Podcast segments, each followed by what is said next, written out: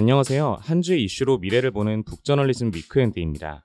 위크엔드를 들으며 팟캐스트에 관심이 생기신 분들, Spotify for Podcasters를 통해 쉽고 빠르게 팟캐스트를 만들어 보세요. 휴대폰이나 컴퓨터로 바로 팟캐스트를 녹음하고 편집할 수 있습니다. 또 Spotify for Podcasters를 통해 애플이나 구글 등 다른 플랫폼에 한 번에 배포하고 관리할 수 있습니다. Spotify for Podcasters 앱을 다운받고 지금 바로 시작해 보세요. 안녕하세요. 5월 27일 위크엔드입니다. 오늘은 부처님 오신 날이죠. 지난 5월 22일에는 조계종 사회복지재단이 부처님 오신 날을 맞아 특별 공양을 했다고 해요. 어르신 대상 무료급식의 특식을 제공한 것인데요. 이날에는 특별히 공수한 비빔밥과 제철 과일이 들어간 샐러드가 특식으로 제공됐다고 합니다. 부처님 오신 날뿐만 아니라 크리스마스와 같이 종교계의 행사가 있을 때는 이런 따뜻한 소식들도 들려오는 것 같아요. 청취자 여러분들도 조금 더 훈훈하고 따뜻하게 5월을 마무리하셨으면 좋겠습니다.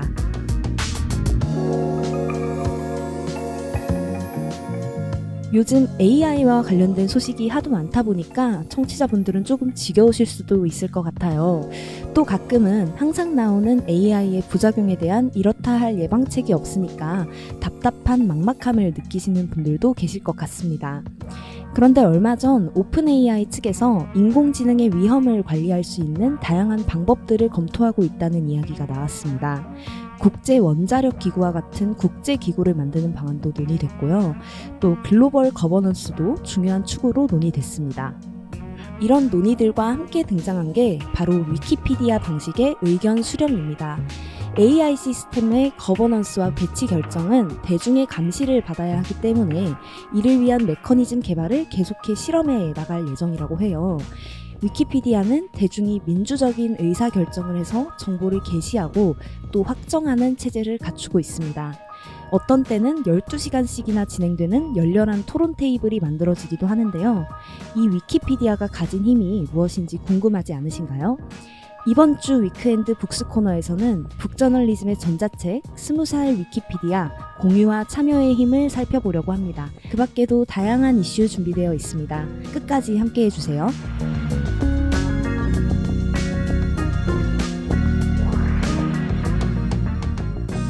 이번 주 북저널리즘 위크엔드 저 김혜림 에디터와 정원진, 이형구 에디터가 함께합니다.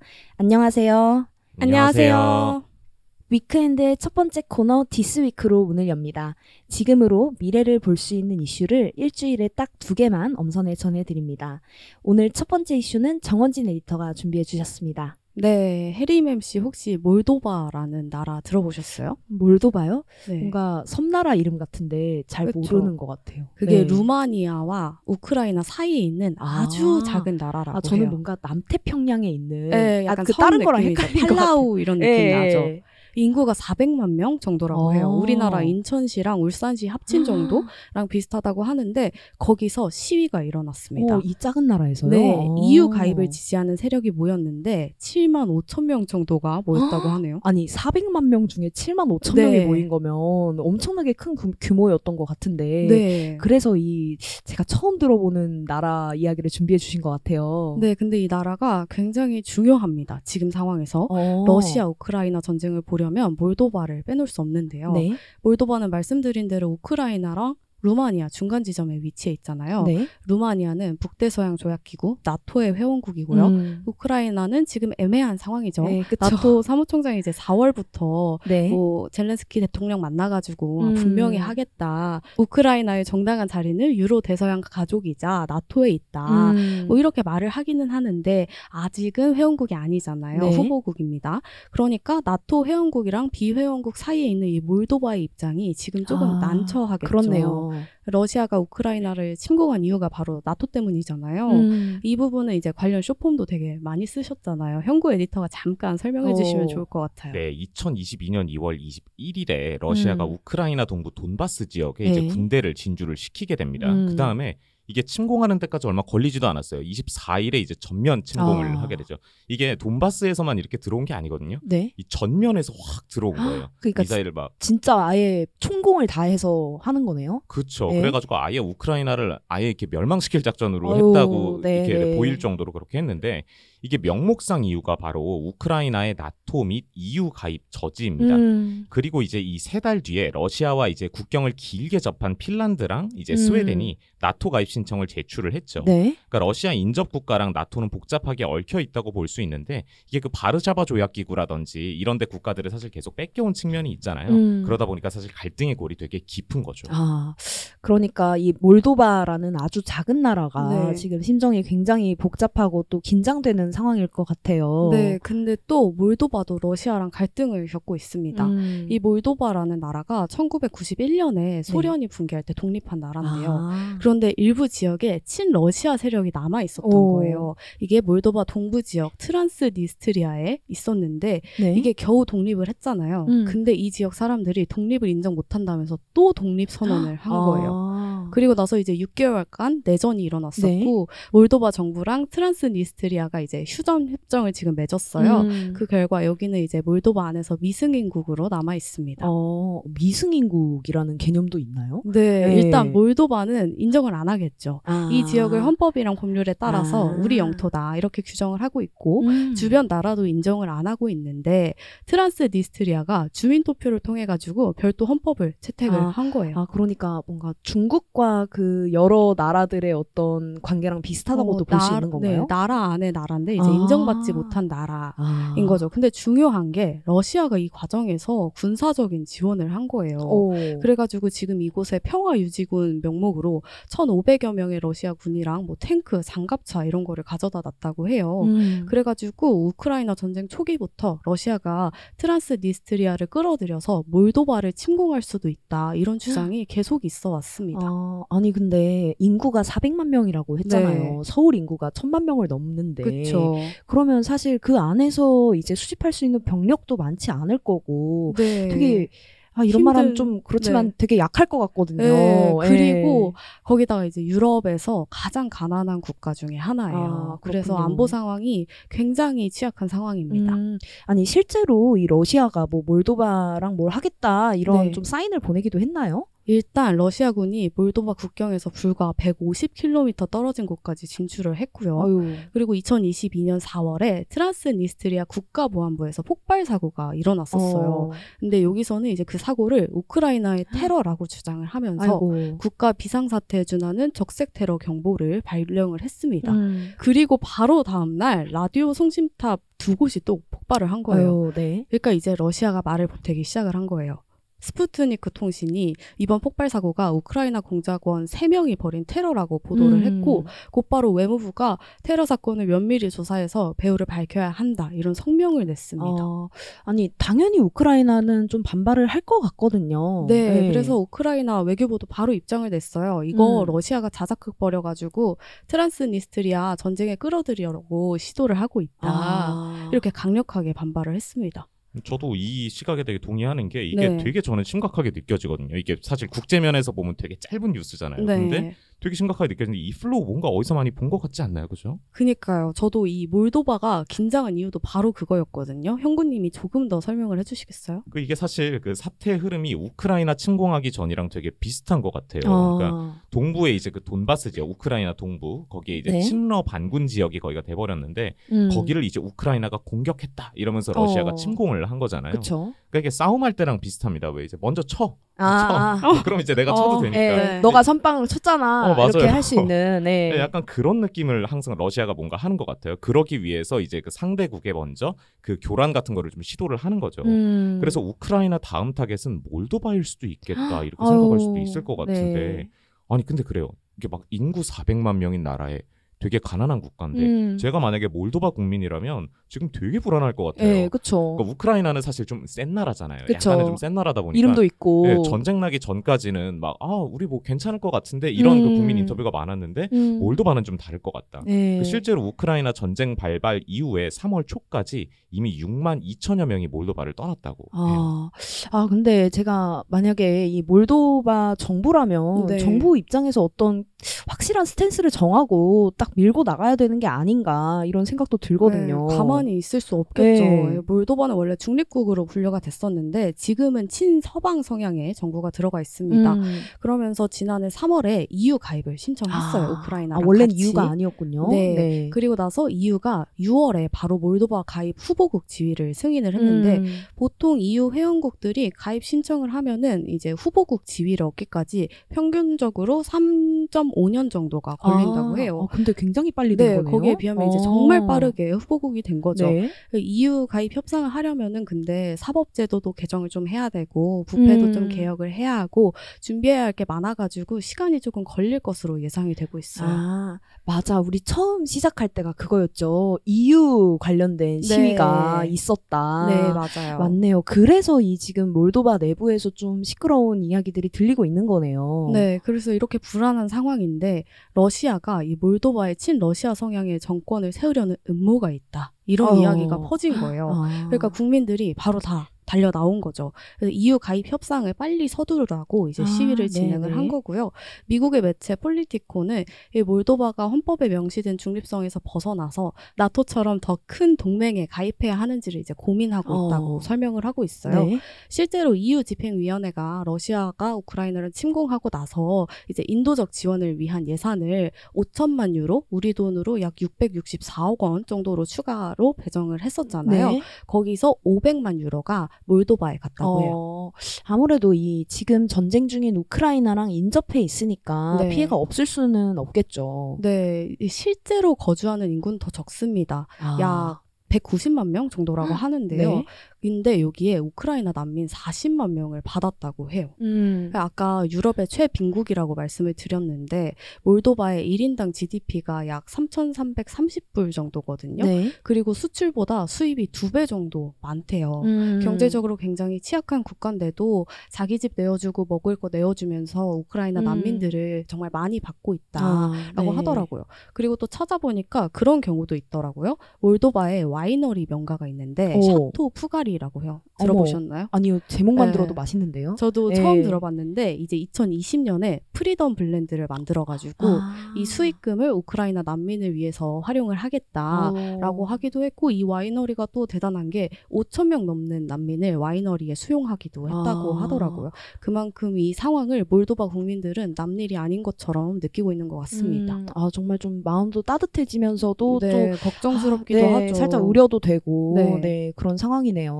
그러면 그 러시아가 이제 우크라이나에 이어서 정말 이 몰도바를 침공할 가능성이 있다고 음. 봐야 하는지. 일단 몰도바는 러시아랑 육지로는 국경을 접하고 있지는 않거든요. 네. 근데 흑해를 통해 가지고 러시아가 이제 기습 작전을 펴면은 방법이 없다라는 아. 분석도 나와요.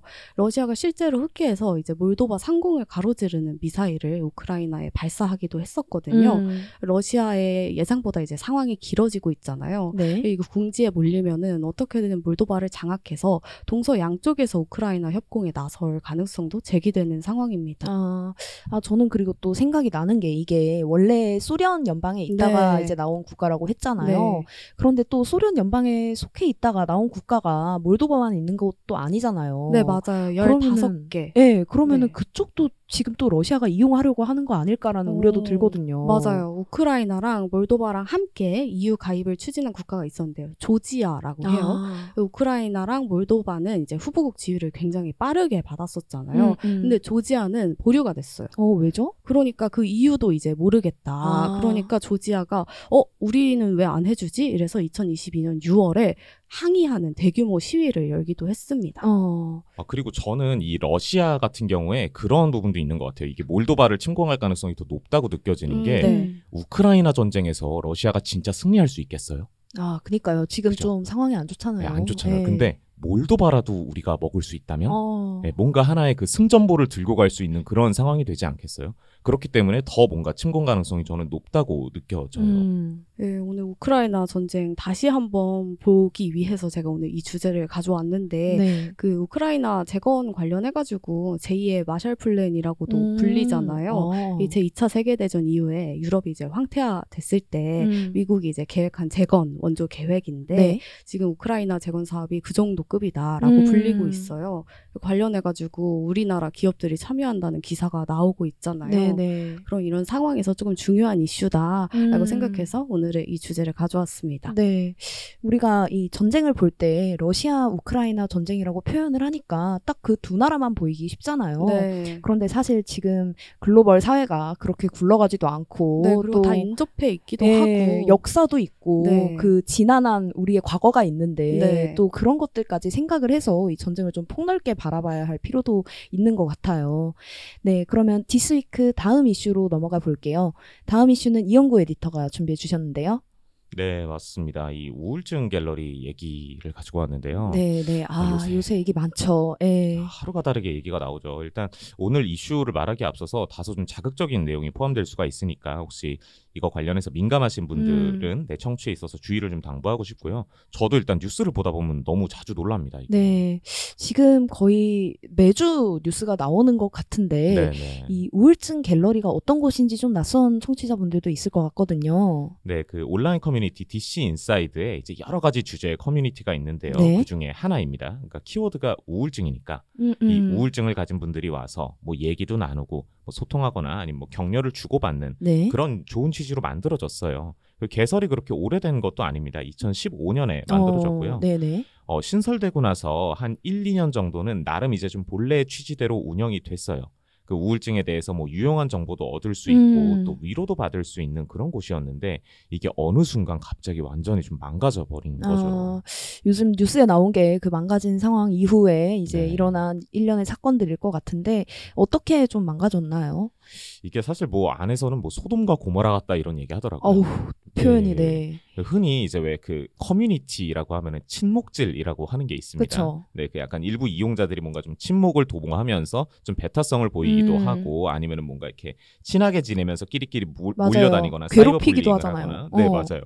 그리고 이제 친목을 도모하는 거를 가장해서 이제 문제가 일어나는 경우도 되게 많거든요. 음. 그러다 보니까 이게 오프라인 만남으로 이어져서 뭐 성추행이 일어난다든지 아. 뭐 이런 문제가 있는 거죠. 네. 그래서 사실 우울증 갤러리인데 아무 상관도 없는 사람들이 갤러리에 지금 상주를 하면서 음. 뭐 여성들 그 중에서도 특히 또 미성년 여성들을 유인하는 그런 장으로 아이고. 변질됐다라고 네, 네. 말하고 있어요. 이게 또 처음에는 굉장히 좋은 어떤 취지로 시작된 커뮤니티인 것 같은데 네, 이게 가면 갈수록 조금씩 망가져 간 것 같아요. 맞아요. 그리고 이 여기뿐만이 아니라 굉장히 많은 온라인 커뮤니티들이 이런 식의 변화를 겪는 것 같기도 하거든요. 그렇죠. 또 DC 인사이드 내에서도 좀 문제가 된다라고 들었던 그 여러 갤러리들의 이름이 좀 스쳐 지나가기도 하거든요. 네, 아, 과격한 분들이 있는 네, 분들도 있고 네. 그런 뭐 DC 인사이드 자체가 갤러리가 워낙 많다 보니까 그쵸, 그쵸. 뭐 그중에서 좀 이렇게 강성인 곳도 있고 뭐 그런 곳도 있는데 이 음. 우울증 갤러리는요 DC 인사이드 내부에서도 이미지가 진짜 최악이라고 해요. 어, 네. 그러니까 DC 인사이드 내에서 되게 다양한 병폐가 이제 발생할 수 음. 있는데 그런 것들의 어떤 총 집합 버전이라고 할까요? 네. 문제는 이게 점점 그 비단 한 온라인 커뮤니티의 문제만으로는 치부하기 어려운 일들이 일어나고 있다는 네. 거죠. 자, 가장 최근에는 우울증 갤러리에서 만난 장애인 이 아스퍼거 증후군을 갖고 있다고 하는데요. 네. 이분을 성추행한 20대 남성이 재판에 넘겨졌습니다. 게다가 지난 4월에는 한 고등학생이 이제 아, 자신이 건물에서 추락하는 장면을 생중계하기도 했고요. 네. 게다가 이제 미성년자를 유인해서 뭐 음주랑 마약을 이제 권하고 뭐 성착취를 하게 한 그런 음. 집단이 있는데 그 중에 이제 한 명이 구속되기도 했습니다. 네. 아, 이게 뉴스 하나 하나만 봐도 굉장히 충격적인데, 이것들의 다 근원이 그 우울증 갤러리 하나라고 하니까 더 좀 큰 충격으로 다가오는 것 같아요. 그러게요. 저희가 이제 아침에 하는 아이템 회의 때도 이 우울증 갤러리에 관해서 몇 번씩 논의를 했잖아요. 네. 이 원진 에디터는 이 사건을 좀 어떻게 보고 있나요? 또 많이 보도가 나오는 게 제2의 엠번방 사태다. 음, 그러니까 그쵸. 엠번방 사건에서 우리 사회가 아직 근절하지 못한 것들이 많잖아요. 음. 그게 이제 이쪽으로 옮겨붙은 게 아닌가라는 생각이 들고요. 또 엠번방 사건이 이제 피해자의 신상을 통해서 성적 협박을 하고 착취를 일삼았었잖아요. 네.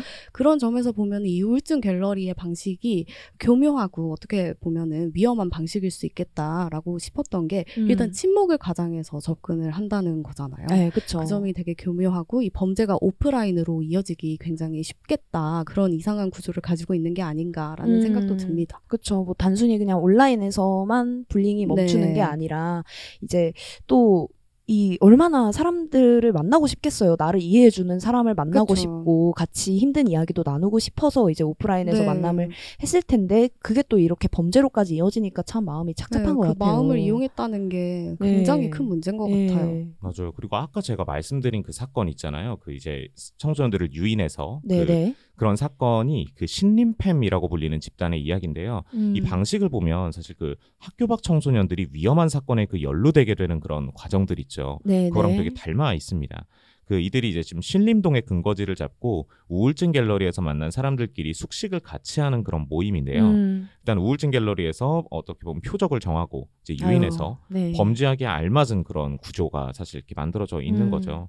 게다가 이거는 저는 빙산의 일각이라고 생각을 해요. 드러나지 않은 이런 류의 모임이 숱하게 아마 많을 것이고 음. 이들이 우울증 갤러리에서 만나서 다른 소셜 미디어로 만약에 이동을 한다라고 하면은 아유. 추적도 쉽지가 않죠. 음. 그리고 특히 또 10대를 타깃으로 하고 있잖아요. 음. 제가 이전에 그 Z세대의 우울이나 불안에 네. 대해서 이제 Weekend에서 말씀을 드린 적도 있는데 음. 이러한 약점을 이제 심리적으로 위축된 상황을 이용한다는 것이 그러니까요. 전체 10대 문화에도 정말 큰 악영향을 음. 끼칠 것 같거든요. 얼마나 악질이에요 이게. 네. 아유 정말 이렇게 문제인데 이 이용자들이 그럼에도 이 커뮤니티를 찾는 이유가 또 있을 것 같고 그 부분을 우리가 들여다봐야 정말 이 본질적으로 좀 대책을 세울 수 있지 않을까 싶거든요.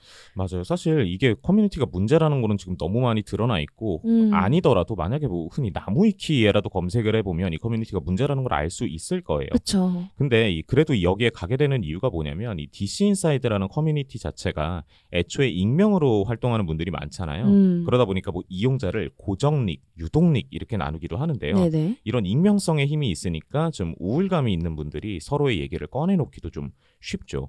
그 여기서 아까 말씀드린 고정릭은 아예 이제 아이디를 계속 같은 거를 달고 닉네임으로 활동하시는 이용자고 유동릭은 이제 그냥 유동적으로 매번 네네. 다르게 닉네임을 대충 적고 활동하는 이용자들을 뜻하는데요. 음. 어쨌든 여기 그 이용자 얘기가 이제 보도된 것들을 보면은 사실상 그 끊기가 어렵다고요. 네. 중독성이 심하다. 음. 그래서 위험성을 알지만 내가 기댈 곳이 없어서 여기에 계속 찾아간다 이런 얘기를 그래요. 하더라고요.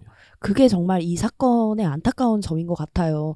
그 내가 믿을 수 있는 사람 또 나를 믿어주는 사람과 안전한 공간에서 만남을 이어가는 게 네. 가장 좋고 또 효과적인 방법일 텐데 그런 곳을 찾을 수 없으니까 네. 이런 커뮤니티에 사람들이 모이는 거잖아요. 그렇죠. 그래서 뭐 그런 얘기도 있어요. 말씀해주신 것처럼 뭐 심리 상담 전문가를 좀 늘리고 음. 뭐 그런 시설 같은 거를 좀 고도화를 해야 된다. 왜냐하면 이제 우울증이 있는 사람들이 이제 그 시설에 모였는데 거기가 막 되게 뭐 따닥따닥 붙어 있다든지 아니면 프라이버시가 네. 충분히 보장이 되지 않으면은 그 시설에 입소할 가능성이 낮잖아요. 그렇기 음. 때문에 그런 거를 고도화해야 한다 이런 얘기도 있는데 사실 저는 이분들이 이해가 됩니다. 이게 어, 저도 우울감으로 좀 고생을 했던 적이 있는데 네. 그때 이제 소셜 미디어 계정을 하나 따로 팠어요. 음. 이제 여기서부터가 벌써 이제 제가 익명성을 이용하겠다라는 그런 네. 취지가 되는 거죠. 그래서 이제 우울감을 담은 이야기를 이제 쭉 쓴 적이 있거든요. 그냥 음. 뭔가 기록 겸 뭔가 네. 좀 털어버릴 겸 이렇게 쓰기 시작을 했는데 어 점점 어떤 특정 모임이나 단체에서 계속 연락이 오더라고요. 음. 그러니까 이런 심리 상담 센터라든지 이런 데서 연락이 계속 와요. 그래서 우울감이 있으면 같이 얘기 나누자, 함께 치유해 가자 이런 얘기가 계속 왔는데 어, 좋은 분들이었고 또 감사한 연락이었지만 저는 어쩐지 마음이 좀 잘 가지 않더라고요. 음. 그래서 우울할 때는 나와 비슷한 처지에 있는 사람들과 얘기를 나누고 싶고 이제 그마저도 처음엔 좀 경계를 하게 되잖아요. 네. 그러면서 점점 심리적 장벽이 낮아져야 뭐 만나든 뭐든 할 텐데 우울증 갤러리가 딱 거기에 열쇠가 되는 그런 곳이었던 거죠. 음, 아, 사실 저도 이 상담이나 이런 것들을 떠올렸을 때 그게 사실 권위적이지 않기가 어렵다고 생각하거든요. 음. 그러니까 내가 막 풀어놓은 어떤 경험이나 그 되게 어지러운 심정과 감정들을 누군가가 딱 명확한 언어로 짚어서 아, 당신은 지금 이런 상태입니다라고 정의해 주는 것도 어떻게 보면 누군가한테 하나의 프레셔일 수 있고 맞아요, 맞아요. 또 그런 지점들을 굉장히 잘 생각하고 파고 들어서 이 우울증이라는 질환에 접근을 해야 될 것 같아요. 네. 그리고 또 이 지금 우울증 갤러리와 관련해서 제가 가장 최근에 봤던 뉴스는 이 방송통신심의위원회에서 이 자율 규제 의견을 냈던 거잖아요. 네, 예. 맞아요. 이거를 뭐 그럼 접속을 차단해야 되냐, 아니면 자율 규제를 해야 되냐 이런 음. 논의에서 결국 이게 자율 규제로 좀 의- 그렇게 의결을 했는데요. 네. 어, 이 논의가 촉발된 사건은 그 앞서 말씀드린 것처럼 이제 극단적 선택이 이제 좀 생중계된 그 사건이에요. 네. 그래서 이제 방심이가 살펴본 거죠 우울증 갤러리를. 근데 극단적 선택을 유도하는 글을 총 91건을 발견을 했어요. 네. 근데 그 중에 우울증 갤러리에서 나온 거는 다섯 건뿐이었다는 거예요. 음. 그래서 뭐 접속 차단을 하면은 이건 좀 재량권 남용이 아니냐 이런 논지로 좀 자율 규제로 네. 의결을 한 걸로 보여요. 음. 근데 이게 아니었더라도 저는 접속 차단을 했을지는 사실 의문스럽거든요. 사실 음. 뭐 우울증 갤러리에 준하게 문제가 되는 커뮤니티는 되게 많았잖아요. 그쵸. 이제껏 뭐 고강도 규제가 이뤄진 곳이 있었나요? 음, 맞아요. 뭐, 음란물 배포 이슈가 있었던 것도 있었고, 뭐, 커뮤니티의 아이덴티티 자체가 좀 문제가 되는 커뮤니티도 있었는데, 굉장히 큰 범죄가 아닌 이상 좀 그쵸, 놔둔 그쵸. 측면들이 있으니까요. 네. 좀 에디터분들, 다른 에디터분들 의견도 궁금한데, 원진 에디터는 좀 어때요? 어, 일단 구체적인 가이드라인이 없어서 속단하기는 어렵지만 이 저는 자율 규제로 과연 될까라는 음. 생각이 있어요. 네, 이와 네. 관련해서 한국일보도 이제 비판을 한 것이 있는데 요지는 이렇습니다. 우울증을 겪는 취약한 청소년에게 접근할 때 불법적인 게시물로 유인할 리는 없다. 아, 그러니까 그러네요. 방심이 판단 기준의 핵심에서 벗어났다라고 음. 하는데 저는 사실 글이 아니라 그 맥락을 봐야 하지 않을까라는 생각이 들어요. 네. 이렇게 극단적 선택을 유도하는 글이 뭐 불법은 아닐 수 있겠지만 우울증 당사자들이 모인 커뮤니티에서 있을 때 그게 보여졌을 때그 음. 효과를 생각을 해보면은 과연 이걸 단순히 글 내용으로만 판단을 하는 것이 맞나? 그쵸. 라는 생각도 들더라고요. 음. 그리고 또 그래요. 이게 사실 그 드러난 사건 규모에 대비해서 문제가 될 만한 글이 그거밖에 없다라는 거는 반대로 말하면 수법이 그만큼 교묘하다는 뜻도 되거든요. 그쵸. 근데 저는 근본적으로 사실 규제가 가능한가에 대한 좀 큰 질문이 있어요. 음. 어차피 이곳이 만약에 접속 차단을 당하게 되면 또 다른 곳이 그 온상이 될 거잖아요. 그래요. 사실 N번방 사건이 음. 수사가 어려웠던 이유가 뭐 텔레그램이라든지 디스코드라든지 이렇게 좀 보안을 내세우는 네. 소셜 미디어에서 벌어졌기 때문이잖아요. 만약 이런 곳으로 좀 더 이런 게 음성화가 된다면 더 잡기가 어려워질 거예요. 그렇다고 이제 규제를 안 하고 방치할 수는 없는 노릇이잖아요. 그렇기 때문에 좀 자율 규제 방안을 좀 더 구체적으로 설정할 필요가 있다고 봅니다. 그래요. 그냥 그냥 뭐 자율 규제 하세요라고 하는 말을 누가 못 하겠어요. 그렇죠, 그렇죠. 그런데 지금 구체적인 가이드라인도 없고 이런 거에 대한 경험도 없으니까 네. 좀 구체적인 이야기가 안 나오는 것 같은데 좀 어떤 방법이 있을까요? 그 제가 얼마 전에 리뷰 생태계 관련한 이야기를 쓴 적이 있어요. 네. 막 여행 업계에서 리뷰를 되게 막 확장하고 있다 이런 얘기를 쓰면서 AI 얘기를 꺼냈는데요. 음, 어떤 얘기냐면 아마존 있잖아요. 아마존은 리뷰를 쓰면 reward를 줘요. 그쵸. 어, 그러다 보니까 이용자들이 챗 GPT 같은 AI로 엄청 리뷰를 양산해서 쓴 거예요. 아, 아, 저 쿠팡에서도 비슷한 거 많이 본 것 같아요. 아. 예. 네. 그러다가 이제, 그러다 보니까 이게 그런 것뿐만이 아니라 가짜 리뷰 같은 거라든지 아니면 광고성 리뷰. 음. 그러니까 기업들이 이제 우리 제품 좋아요. 아, 이런 거를 맞네. AI를 통해 하는 사업자가 많아졌어요. 네. 그래서 아마존이 이거를 AI로 단속하겠다, 모니터링하겠다 이런 얘기를 했거든요. 근데 이게 사실 우울증 갤러리에서 문제가 되는 게시글은 모호하고 사실 교묘하단 말이죠. 어, 그렇- 이 점에 대해서 저도 말하고 싶은 게 있었는데 지금 계속 교묘하다 뭐이 네. 정도로 되는데 그거 자체가 문제인 것 같아요. 그쵸. 어떻게 맞아요. 교묘하고 이게 어떤 식으로 작동을 하는지를 파악을 못했으니까 계속 그런 음. 애매한 단어를 사용하는 거 아니겠어요? 맞아요, 음. 맞아요. 그러다 보니까 이거는 결국 그 말씀하신 것처럼 맥락을 파악해야 되고 뭐 유형화를 한다든지 이런 노력이 필요할 것 같은데 네. 이걸 AI가 할 수 있겠냐 이거죠. 아유 못하죠. 그래서 결국 이거는 사람이 찾고 사람이 걸러내야 하는 일이라는 생각이 들어요. 음. 그래서 관리 인력의 충원이 많이 필요하겠다 이런 생각이 들고 트위터도 왜 그렇잖아요. 일론 머스크가 모니터링 인력을 엄청 쳐내면서 문제가 네. 많았잖아요. 그래서 커뮤니티를 운영할 때 뭐 모니터링 인력의 수를 좀 의무화를 한다든지 아니면 요새 CIO 이런 개념도 있잖아요. 네. 최고 개인정보 보호 책임자 이런 C레벨 관리자를 두는 걸 하나의 방법으로 볼 수 있겠어요. 그래서 뭐 비단 DC만이 아니라 플랫폼 모두에 좀 이런 규정을 전반적으로 강화하면은 작지만 좀 플랫폼 자정작용을 할 수 있는 하나의 방도가 되지 않을까 생각을 합니다. 네. 또 그런 것들을 만들어 놓는 것에서 멈추지 않고 우리가 지금 사회에 맞게 또 지금의 사용자에 맞게 계속해서 또 규정들이나 규제들을 발전시켜 나가고 보완해 나가는 것도 중요할 것 같아요. 이 커뮤니티의 이야기를 검열하는 것과 또 표현의 자유는 늘 좀 무게를 재기 어려운 문제잖아요. 네. 그래도 이렇게 우울증 갤러리가 사회적인 화두가 되는 만큼 이런 문제가 더 공론화돼서 잠재적인 피해자가 줄어들 수 있으면 좋겠네요. 이번 주 디스위크는 여기서 마무리할게요.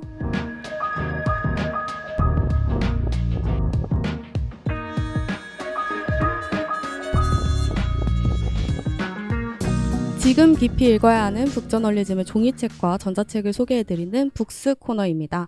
이번 주는 김혜림 에디터가 준비해 주셨습니다. 저 오프닝에서 너무 네. 흥미롭게 들었잖아요. AI 재미없을 수 없죠. 네, 그쵸. 근데 근데 위키피디아까지. 네. 네. 그러니까 이것저것 썩지 않으면 이제 살아남을 수가 네. 없는 시대다라는 생각이 듭니다. 맞아요. 저도 참 듣고 신기했는데, 아, 샘 알트만이 이런 생각까지 하는구나. 음. 얼마나 이제 밤에 침대에 누워가지고 네. 얼마나 골머리를 싸겠어요. 네. 아, 그 챗 GPT 지금 뉴진스 보고 열병이라고 하는데 어떡하냐. 어떻게 해야 되나. 그리고 어 막 잘못된 정보 이거 막 퍼뜨려가지고 사람들 위험에 빠뜨리면 어떡하나. 음, 네. 그러면은 본인이 이렇게 다크나이트가 되고 싶어서 왔는데 네. 조커가 돼버리면은 너무 그러네요. 억울하잖아요. 그 책임감이 예. 너무 막중하겠네요. 예, 그래서 좀 이런 아이디어를 생각해낸 게 아닐까 싶은데요. 이 샘 알트만 오픈 AI CEO가 네. 미국 캘리포니아 샌프란시스코에서 열린 미래의 AI 행사에 참석을 했어요. 네. 거기서 이렇게 얘기를 했다고 합니다. 이 AI에 영향을 미칠 의사결정을 소수의 사람이나 기업이나 혹은 권력이 책임지는 게 아니라 모두의 광범위한 의견을 수렴하는 방식의 위키피디아식 모델을 생각해 볼 수 있다. 이렇게 얘기를 한 네. 건데요. 이날 행사에서 이 샘 알트만이 한 말을 그대로 인용을 해보자면요. 우리가 모든 사람을 위한 규칙을 만들 수 있다고 생각하면서 실리콘밸리에 앉아있기만 하는 건 아니다. 우리는 민주적인 의사 결정을 고려하기 시작했다. 이렇게 말하기도 했습니다. 어, 되게 굉장히 고무적인 발언인 네. 것 같아요. 사실 정말로 진지하게 고민을 해야 할 때가 오기도 했잖아요. 의료 분야에서도 AI가 활발하게 쓰이고 음. 있다고 하는데 이건 진짜 우리의 목숨이 걸린 문제잖아요. 맞아요. 우려되는 부작용이 이제 한두 가지가 아니라고 제가 듣기도 했는데요. 네. 이 악시오스에서 의료 AI와 관련된 우려 지점들을 굉장히 다양하게 짚어준 기사가 나왔는데요. 네. 일단 이 대규모 언어 모델이 있죠. 챗 GPT에 사용되는 GPT 모델 같은 것일 텐데, 이 우리가 챗 GPT 쓰다 보면 알잖아요. 얘 네. 모르는데 그냥 아는 척 하고 있구나. 아, 그쵸. 예, 유려하게 헛소리 하고 있구나. 약간 이런. 모르는 거 말고 다 아는 거 물어보잖아요. 네. GPT 실험하려고. 그러니까요. 그런 것도 생각을 하게 되잖아요. 근데 이게 그냥 허위 정보, 뭐 재미있는 장난, 농담 이런 거에만 머무는 게 아니라 네. 실제 의료 행위에 직간접적으로 영향을 주면 굉장히 큰 일이잖아요. 네, 무서운데요. 네, 만약에 예를 들어서 제가 막 초보 엄마가 돼가지고 네. 애가 열이 나는데 이걸 어떻게 해야 될지 몰라서 챗 GPT한테 물어봤는데 얘가 아 애한테 두꺼운 이불을 덮여주십시오 이렇게 하면 얼마나 큰 일이 나는 거예요. 그니까요. 예. 저도 사촌 조카들 보면서 음. 이제 열 났다고 사진 찍어 보내주면 애기들이 다 나시를 입고 있는 거예요. 그래요. 그래서 어 추울 텐데. 어. 그러니까 저는 아무것도 모르는 예, 거죠. 그래 추워도 그거 해야 되거든요. 네, 열을 이제 빼야 예. 하니까 막 cool patch 막 이런 것도 어, 붙이고 하던데. 맞아요. 제가 몰랐으면은 진짜 큰일 났겠다 음. 이런 생각도 들더라고요. 음. 그리고 또 이런 부분도 있을 것 같아요. GPT 가 사용하는 거대 언어 모델이 대부분 영어에 익숙하잖아요. 아. 그러면은 뭐 인종이나 성별이나 이런 정보 편향도 분명히 있을 것 같거든요. 음, 그리고 이게 실제로 의료 쪽에 덧붙으면 저는 더더욱 위험할 것 같거든요. 네.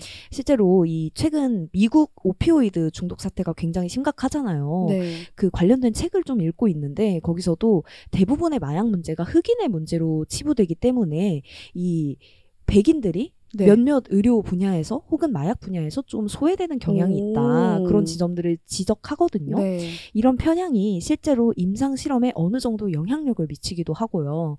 그래서 AI의 편향된 사고가 인종이나 성별 등의 영향을 고려하지 않는다면 의료 분야에서는 더더욱 큰 영향을 발휘할 수 있을 텐데 여기에 또 데이터라는 게 본질적으로 갖고 있는 문제들이 굉장히 많잖아요. 어, 뭐 그쵸. 개인정보 보호라든지 네. 또 과도한 생산성이 가져올 수 있는 의외의 부작용도 있을 것 같고요. 네, 이제 샘 알트먼이 머리 싸매고 고민하겠다. 네. 이 말이 이제 이해가 되는데 네. 그러면서 이제 내놓은 게 위키피디아 모델이었단 말이죠. 네. 그 오늘 소개해 주시는 책도 위키피디아를 다루고 있잖아요. 구체적으로 어떤 책인가요? 네, 이번에 북스에서 소개해 드리는 책의 제목은 스무 살 위키피디아 공유와 참여의 힘입니다. 이 제목에서도 알 수 있듯이 위키피디아의 좀 스무 살 생일을 맞아서 오. 이코노미스트에서 나온 reading time 10분 분량의 책인데요. 네. 부제가 이 완전히 새로운 big tech 플랫폼의 성공이라고 붙었어요. 이 보통의 지금 big tech 플랫폼들을 생각하면 독점 모델 막 하고 네. 뭐 광고 수익 위해서 막 데이터 자기들끼리 막 독점하려고 하고 네, 돈 많이 벌고. 예, 돈 많이 벌려고 그렇게 하잖아요. 네. 그런데 이 위키피디아에 붙은 수식어는 바로 공유와 참여의 힘인 거죠. 오. 이 위키피디아가 어떻게 평범한 사람들의 참여와 공유로 이 정도 까지 성장할 수 있었는지를 다루고 있습니다. 어, 개인적으로 저 이런 공유, 뭐 예. 대화 이런 키워드 아, 굉장히 좋죠. 좋아하거든요. 예, 마음이 따뜻해지잖아요. 또. 네. 그리고 관련해 가지고 해림 에디터가 daily 콘텐츠 쓰기도 했었잖아요. 네. 그때 이제 주요 주제가 토론 테이블의 크기였던 것 음. 같아요. 이 집단 지성이 중요하지만 말씀해주신 것처럼 그 정보에 접근하지 못하는 사람도 분명 있을 거고요. 네. 그러면서 이제 대변되지 않는 입장도 있을 텐데 모두가 둘러 앉아서 이 정보의 신뢰성에 대해서 논하고 또 토론하는 과정이 중요하다 이렇게 말씀을 해주셨던 기억이 나요. 네. 진짜 위키피디아가 사실은 되게 취약할 것 같잖아요. 네. 누구나 편집할 수 있고 네, 아이디만 맞아요. 있으면 뭐 편집하는데 돈을 받는 것도 아니고 그래서 아 이게 뭐 잘못된 정보를 걸러낼 수 있는 자정작용을 할 수 있나라는 음. 생각도 드는데 근데 저 이 위키류 진짜 좋아하거든요. 예. 나무 위키도 좋아하는데 은근 진짜 정보가 많고 예. 정말 오 믿을 만한 정보들이 꽤 있어요. 어, 보다 보면은 참고만 하지만요. 그쵸. 네. 보다 보면은 막 이것저것 뭐 튕겨 나가기도 좋고 네. 그래서 내가 살면서 이런 정보를 얻을 수 있을까 싶었던 것도 네. 얻게 되고 그게 너무 신기했어요. 예. 누가 도대체 이걸 알고 쓰는 걸까? 그러니까요. 그런 게 너무 재미있는데 이 위키피디아가 그냥 누군가가 잘못된 정보 하나 올린다고 그 거기서 끝나는 게 아니거든요. 음, 네. 그 정보 하나에 진짜 굉장히 많은 사람들이 들러붙어서 네. 이 정보 이렇게 표현하는 게 맞냐, 혹은 이 정보의 출처를 우리가 신뢰할 수 있겠냐, 이런 것들을 가지고 토론을 하고 있어요. 네. 그래서 이 위키피디아의 사용자들이 만든 원칙이 있는데 이 원칙을 살펴보면 엄청나게 길거든요. 실제로 이 대표적인 극우 언론이라고 불리는 미국의 폭스뉴스가 네. 있죠. 위키피디아에서 12시간 동안 토론을 해가지고 야 우리 폭스뉴스는 완전히 신뢰할 수 있는 출처라고 는 하지 말자. 어, 12시간이나 예. 토론을 예, 거쳤군요. 그래서 폭스뉴스 인용할 거면 주석에다가 달아. 이거 완전히. 신뢰할 수 있는 음. 출처는 아니다. 이렇게 딱 합의를 하기도 했어요. 네. 그래서 대부분의 정보에는 이 정보가 어디에서 나왔는지에 대한 주석이 굉장히 길게 달려 있고요.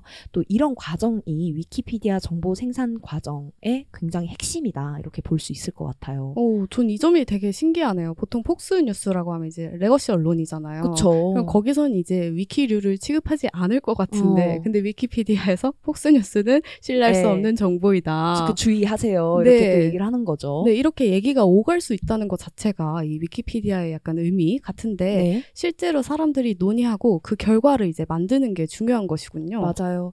그게 이 모두의 백과사전이라고 네. 불리는 위키피디아의 신뢰성을 보장하는 단 하나의 원칙이라고 표현할 수 있을 것 같은데요. 네. 이번에 소개해드리는 책에서도 사람들의 참여가 얼마나 중요한지를 언급하고 있어요. 이 책에서 이렇게 표현을 하는데요. 네. 위키피디아의 글이 가끔 논란을 일으켜 이용자가 회의적인 생각을 한다면 오히려 좋은 일이다. 음. 공정한 회의로는 일반적으로 건강한 태도이니 말이다. 위키피디아는 스스로를 아직 진행 중인 완성되지 않은 작업물로 본다. 글의 사실관계가 잘못됐다면 사용자가 다른 사람을 설득해 오류를 수정할 수 있다. 위키피디아의 내부 문화는 특정 교단, 종- 정당의 선언이 아니라 증거와 이성, 선의의 논쟁에 기반한다는 점을 강조한다.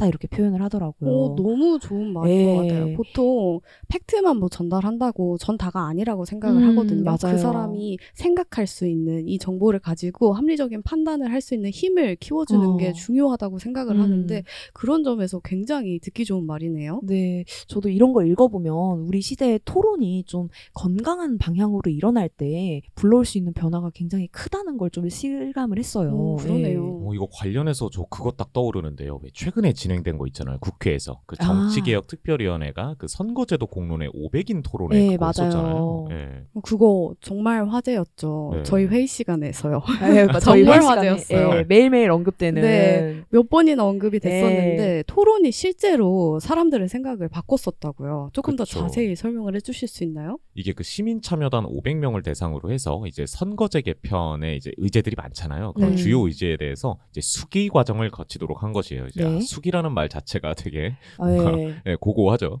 근데 어쨌건 이렇게 패널 토의를 막 하고 이후에 이제 좀 전문가랑 좀 질의응답도 하고 음. 뭐 사람들을 이렇게 그룹별로 나눠서 토의를 하기도 하고요. 네. 굉장히 이제 좀 다층적으로 한 거죠. 그리고 이제 뭐 내용도 그래요. 뭐 비례대표를 그냥 늘려야 된다, 줄여야 된다, 어. 유지해야 된다 이렇게 네. 되게 많은 내용을 사실 논의를 했어요. 근데 이게 되게 재밌습니다. 수기 전에는 지역구를 늘려야 한다라는 응답이 46%로 가장 많았거든요. 음. 그리고 이제 비례대표를 늘려야 하는 응답은 27% 정도였어요. 네. 근데 수기를 거치고 나니까 이제 비례대표를 늘리는 게 70%, 지역구를 늘리는 게 10%로 이 결과값에 굉장히 어, 큰. 차이를 보이는 예. 거죠. 이런 거를 보면 확실히 좀 사람들끼리 토론하고 논의하고 또 좀 정확한 정보를 이런 찾아 나서는 과정 같은 게 되게 중요한 일인 것 같아요. 네, 저도 요즘에 이 AI들을 보면서 좀 양면적인 생각이 드는 게 우리가 지금 집단지성을 제대로 활용하고 있는 게 음, 맞을까라는 네. 의심이 들더라고요. 이 때때로는 사람들끼리 그 힘을 모으고 막 몇 시간이 걸려 도 의견을 공유해가지고 얻을 수 있는 시너지가 있다고 생각하거든요. 그렇죠. 그런데 그거를 그냥 간편하고 효율적인 AI한테 그냥 외주 맡겨버리고 너가 모든 사람들의 빅데이터를 갖고 있으니 너가 토론해서 너 혼자 생각해가지고 내놔. 아, 이렇게 하는 건 그러네요. 아닌가, 위임하는 건 아닐까라는 생각도 들어요. 이 책에서도 위키피디아가 정말 정확할까, 정말 모든 사람들이 이렇게 집단 지성을 발휘한 정보가 정확성을 담보하냐라는 질문에 어, 생각보다 굉장히 우수하다. 또 이런 답변을 하거든요. 음. 이 2005년에 네이처지가 위키피디아랑 그 굉장히 유명한 백과사전인 브리테니커 백과사전에 어, 네. 좀 정확성이 얼마나 둘이 차이가 나냐 이런 연구를 발표를 했는데 두 사전에 특정 문서에서 발견한 오류의 숫자가 거의 차이가 없었대요. 오. 예, 그러니까 이후의 연구들도 또 이런 결론을 뒷받침하기도 했는데, 그러니까 브리테니커 백과사전이 위키피디아 굉장히 무시하거든요. 어, 예, 네. 아, 뭐, 저런 그 바보들이 저렇게 만드는 거는 아무 힘이 없다. 막 네. 이렇게까지 표현한 실제 그 굉장한 석학이 있었어요. 네. 그런데 지금은 이 위키피디아의 영향을 받지 않은 사람이 거의 없다고 할 수 있을 정도로 굉장히 큰 영향을 끼치고 있는 거죠. 저도 학교 다닐 때 막 백과사전, 뭐 식물 도감, 네. 곤충 도감 맞아요. 이런 걸 되게 아 이것이 세상의 모든 것이구나라고 생각을 했었는데 음, 사실 집단 지성이라는 게 정보가 많다고 좋은 게 아니라 그쵸. 다양한 배경을 가진 사람들이 다양한 모여서. 생각을 모아서 음. 그거에 대한 어떠한 가치를 만들어내는 음. 것에 의의가 있잖아요. 네. 결국 이제 위키피디아는 사람들이 참여하고 또 편집하는 다른 의미의 백과사전이라고 음. 볼수 있겠네요. 근데 또 그래서 생기는 문제들도 있을 것 같거든요. 아유, 그쵸. 분명 그런 부작용이 네, 있겠죠. 많으면 많을수록 예. 또 힘들어지죠. 맞아요. 사람이 100명 있으면 문제가 뭐 의견이 100개, 100개가 있으니까요. 예, 의견도 100개 있고 문제도 100개 있고 네. 굉장히 다양한 부작용도 있을 텐데 이게 그냥 뭐 단순히 장난치고 의도적으로 내용을 훼손하는 사람에 대한 이야기만은 아니에요. 음, 네. 이 위키피디아의 내용을 편집하는 사람의 대다수가 남성이고 네. 또 북미와 유럽 출신이라고 하거든요. 음. 그리고 그 아프리카나 이런 좀 인터넷이 좀 잘 보급되지 않은, 네. 않은 국가의 경우에는 아예 접근성이 좀 낮다고도 볼 수 있을 거고요. 그리고 그렇기 때문에 좀 위키피디아가 일부의 편집자가 균형이 맞지 않을 정도로 많은 양을 편집하고 있다. 음, 이렇게. 네, 문제를 지적하는 것도 있고요. 그만큼 또 위키백 과와 위키피디아는 또 다르잖아요. 한국의 네. 위키백과와 미국의 위키피디아는 네네. 이 정보의 양과 질에도 굉장한 차이를 보일 것 같아요. 이 더 많은 공유의 힘을 위해서 우리가 지금 생각해야 되는 건 이 집단의 힘을 더 늘리고 더 많은 사람들이 그곳에 앉게 하도록 하는 그런 일들이 더 중요할 것 같습니다. 음, 이 북스 시작할 때 이제 AI 부작용을 최소화하는 방법을 네. 이제 논해 보겠다라고 했었는데 그렇다면 우리가 이제 AI가 주는 정보를 그냥 받아들이기만 하는 것보다 어 이거 맞나? 이게 의사 결정 과정에서 어떻게 작용을 음. 할지 그걸 파악을 하고 또 내 생각은 어떤지 의견을 내고 네. 이렇게 공유하고 의견을 교환하는 게 중요하겠다라는 생각이 네. 드네요. 정말 이 공유와 참여가 가진 힘을 네. AI와 어떻게 시너지를 낼 것인가를 생각해야 될 것 같아요. 그런 의미에서 이 샘 알트만이 그래서 이 위키피디아식 framework를 떠올린 게 아닌가 싶은데 알고리즘과 추천 컨텐츠가 점점 좀 개인을 고립시키고 원자화시키고 있잖아요. 그렇죠. 근데 그런 흐름을 그대로 받아서 AI 시대로 가는 것보다 한 번 더 숙고하고 고민하고 수기하는 과정이 필요한 때인 것 같습니다. 어, 좋은 것 같아요. 저는 알고리즘에 좀 지지 않으려고, 이건 네. 조금 다른 말이지만, 뭐, 인스타그램 가끔 정리하거든요. 네. 이 게시물 다시 보지 않음, 막 이러면서. 그럼 조금 더 없음. 다양해지더라고요. 맞죠, 근데 맞죠. 3개월 지나면 또 그것만 보여요. 음. 그럼 또 이제 정화 작업을 거치고, 네. 그런 나름의 노력 을 하고 있습니다. 샘 알트먼의 아이디어가 이제 현실로 어떻게 구현이 될지 음. 궁금한데 마지막으로 이번에 소개해 주신 전자책 20살 위키피디아의 한 문단으로 마무리해 주시면 좋겠습니다. 인터넷 아카이브 창립자 케일은 위키피디아의 비영리적 구조 덕에 서로 다른 광고주의 요구를 고려할 필요 없이 독자와 편집자의 이익에만 초점을 맞출 수 있었다고 지적한다. 위키피디아는 알고리즘이 아니라 사람이 직접 운영한다는 점에서 다른 서비스와 다르다. 소셜미디어 사이트는 이용자의 참여를 극대화하려고, 다시 말하면 광고를 더 팔려고 특정 능력만 고도로 발달한 천재 백치 같은 컴퓨터 프로그램에 의존한다. 반면에 위키피디아 사람들은 정확성, 공정성, 선의의 논쟁 같은 모호한 이상을 실현하기 위해 노력한다.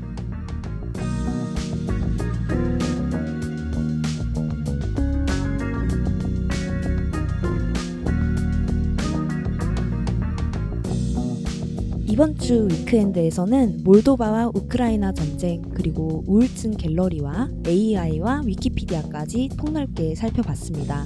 오늘 위크엔드는 부처님 이야기로 포문을 열었는데요. 다음 주 월요일인 29일은 꿀 같은 또 대체 휴무일이잖아요. 휴일을 맞아서 북저널리즘에서 특별 토크 프로그램을 준비했습니다. 북저널리즘의 신간 아프리카 스타트업의 이종현 저자와 책을 직접 편집한 정원진 에디터가 함께 이야기를 나눌 텐데요. 아, 잠시 소개해 주시면 좋을 것 같아요. 전 세계가 뭐 중동이나 인도, 베트남, 신흥 시장을 찾고 있죠. 네. 2022년 말에 미국과 중국이 이제 아프리카를 새로운 시장으로 주목하고 있다는 daily 음. 콘텐츠를 썼었는데요. 그때 아프리카 스타트업이나 뭐 이러한 새로운 시장에 관한 자료가 없어서 많이 고생을 맞아요. 음. 했거든요. 그러다가 이제 발견한 블로그가 있는데 오랫동안 아프리카 그것도 아프리카 스타트업 생태계를 연구해온 분을 제가 찾았습니다. 오. 그래서 아프리카가 어떻게 중요한 시장이 됐는지 또 미래는 어떠한지 리스크는 무엇인지 스타트업이 지금 아프리카를 어떻게 바꾸고 있는지에 대해 서 재밌는 이야기를 나눠봤습니다. 네, 저도 너무 기대가 됩니다. 이 최근에 또 아프리카나 인도, 아세안 이런 기존의 저개발 국가라고 불렸던 곳들이 새로운 시장과 또 기회의 땅으로 주목받고 있잖아요. 그래서 꼭 지금 살피면 너무 좋은 책이 아닐까 이런 생각이 드네요. 투자에 관심 있으신 분들 혹은 새로운 스타트업 생태계에 관심 있으신 청취자분들은 다음 주 월요일 진행되는 북토크와 신간 아프리카 스타트업에 주목해 보시면 좋겠습니다. 북저널리즘 웹사이트와 유튜브에서 만나보실 수 있다고 하네요. 북저널리즘 위크엔드는 북저널리즘 웹사이트와 네이버 오디오 클립, 스포티파이와 팟캐스트, 유튜브에서도 만나보실 수 있습니다. 다음 주에는 더욱 흥미롭고 또 필요한 소식으로 찾아뵙겠습니다. 그러면 우리는 다음 주에 또, 또 만나요. 만나요.